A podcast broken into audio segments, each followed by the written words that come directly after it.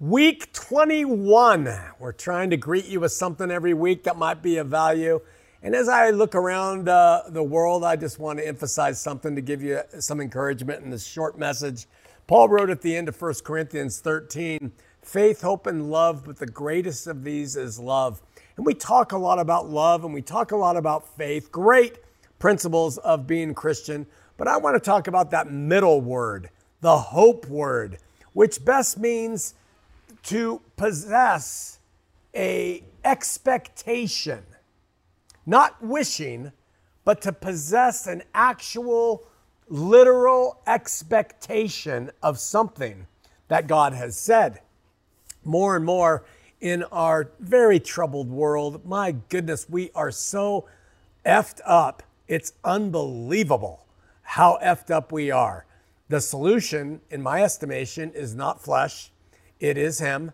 And so we focus on Him. But uh, this trouble, troubled world we live in, we deal with the D word, death. And the sudden, unexpected death of people through disease and accident and suicide and even random shootings is, is, is growing.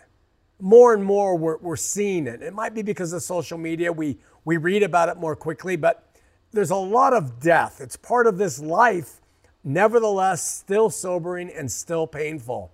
Our world is certainly a place of unrest with one of the most shocking and debilitating results being the death, sudden death especially, of someone that we know and love.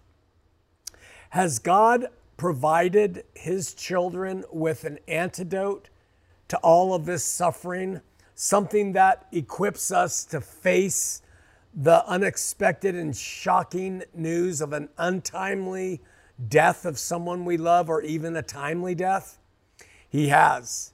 And it's called the gathering and storing up of hope, of expectation. The more you have, the more equipped you will be to face the pain, the utter tragedy of untimely deaths. A heavenly expectation is based on the promises of God. And one avenue that we use to gather and learn about the promises of God is to know them through His Word. By studying and hearing His Word, we learn of His promises. We place our faith in those promises and we have an expectation, a hope that they will be true. It's not easy. I mean, it's hard to believe sometimes that the stuff God promises to those who are faithful and who love and who turn the other cheek will be meted out in heaven. But the more you learn of Him from His Word, the more of that expectancy grows and is strengthened within us. When I was about nine years of age, I was on a river trip with my dad and a bunch of men from the LDS church. And we came upon what looked like an abandoned boat. It was big white boat sitting in the middle of the Colorado River, anchored. Somebody in the group happened to see that uh, it wasn't empty. There was, in fact, a man laying on the deck, and he had killed himself. And uh, he also killed his dog, who was laying next to him. And I was uh, just nine. My dad was a fireman, and so he was kind of the one in the group of men that got on the board of that boat and uh, and dealt with all the administration of bringing the police into the Grand Canyon as a means to take care of this, of this man. And so when he was doing the administrative stuff, I was left on the boat. And uh, I, I, was just uh, morbidly intrigued. I didn't touch the man, but I'll never forget, I can see it with my eye today, the breeze moving the hair on the man's head and the hair on the dog's coat but knowing they were dead. There was nothing in them, but that wind moved across what was left of their bodies. and I don't remember what happened after that or when the police came, but uh, I distinctly remember that death of somebody I had no relation to. I didn't have any feelings of remorse or sadness. Actually, what I had was judgment because the man killed himself with pills, and I thought he was going to hell. I thought that he did a very, very bad thing.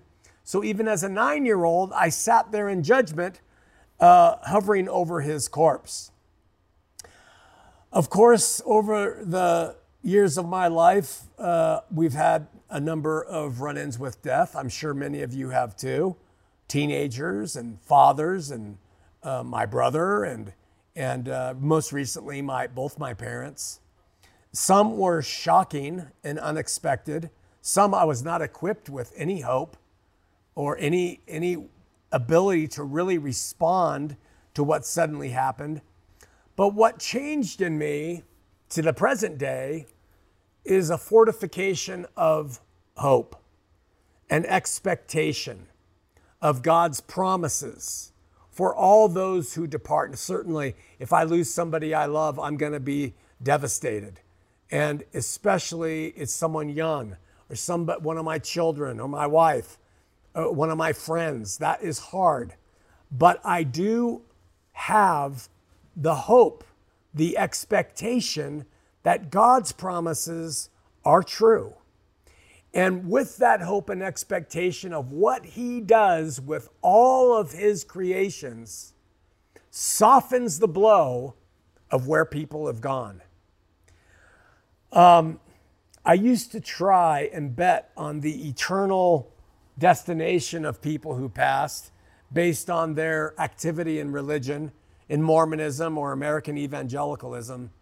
But I am filled today from a contextual analysis of Scripture that there is grand expectations for all souls, everybody. God so loved the world, he gave us his son. So Certainly, death is upsetting, and uh, especially when it comes in our lives unexpectedly. But I want to encourage you to uh, consider preparing your heart and mind and storing up within you hope.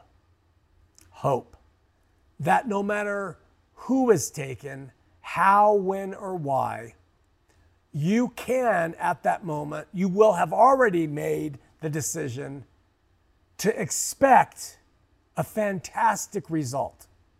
That you can in your heart know they are, in fact, in a better place. And that while we will miss them and have to cope with our mourning, that God is good, God is love, and God will be fair and just and kind and merciful for all who enter his kingdom. God has reconciled the world to himself, my friends, and the heavenly realm awaits all who depart in whatever means. That realm is so elevated from this world, I believe anybody who enters it wants to stay. And that joy cannot be found here. Darkness and death and woe are over in the eternal scheme. Nobody is going to this eternal punishment in hell. It's, it's, a, it's a lie of man. It was a lie of, of Augustine. He's the one who really promulgated it uh, early, early on in, in, in the Catholic experience. But it isn't true. It's not the product of real contextual scripture. And so while we all certainly mourn and will mourn the loss of people we know and love, especially people taken in their prime or as youth, know and trust, learn to expect, and to fully anticipate that God is there. His hands are in charge. He knows what He's doing. And that from the experience of the sadness and woe, we can grow and we can learn and we can become closer to Him in the end. Love y'all.